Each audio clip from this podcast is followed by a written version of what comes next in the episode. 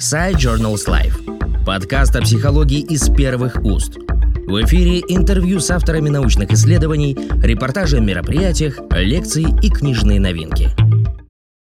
Вторая часть статьи «Схема теории Льва Выготского» авторов Сизиковой Татьяны Эдуардовны и Кудрявцева Владимира Тоевича раскрывает онтологическую сердцевину логики Выготского. Категории «целое» и «единство» являются отправными точками, с помощью которых он показывает структуру и динамику психики. Целое, по Выготскому, не является суммой действия психических процессов, и каждый психический процесс в отдельности не равен целому. Целое, по Выготскому, по сути своей квантовое. Образование Льва Семеновича позволяло быть знакомым с идеями квантовой теории, а способность и опыт продвинуться глубже и на предмете психологии показать, как целое, отражающее в себе большее целое, выстраивает связи с другими целыми. Введенный им инструмент исследования целого, единица анализа целого, идентичен по своим характеристикам модальности инструменту исследования целого,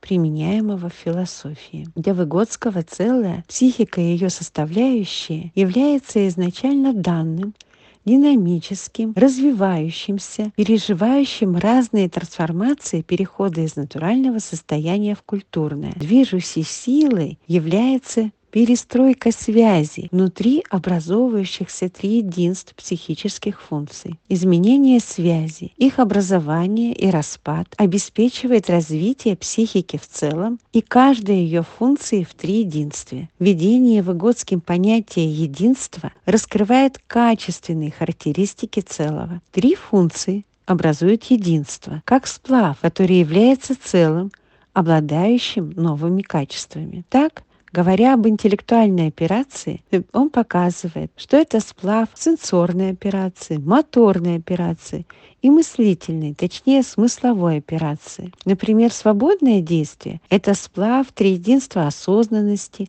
произвольности и логичности. Некоторые триединства не имеют своего названия. Например, он не дает название единству аффекта, интеллекта и смысла. Единство, его образование лежат в основе динамики психики. Связи между единствами, представляющими собой целое, образует сеть, триангулярную динамическую сеть. Выготский из квантового прошлого века шагнул в сетевой, нейронный, нынешний. Реконструкция работы ключевых понятий целое и единство в теории Выготского позволяет не только понять устройство психики, но и применить в обучении и коррекционной работе. Воздействие на одно триединство приводит к изменениям в других триединствах и в целом психике. Например, бессмысленно для развития памяти целенаправленно воздействовать на память. Это длительный путь, если не учитывать триединство как целое, и не проектировать опосредованное воздействие других триединств, которых память напрямую не имеет связей. Сетевое модальное представление о психике позволяет разрабатывать новые методы обучения и психосоциальной практики.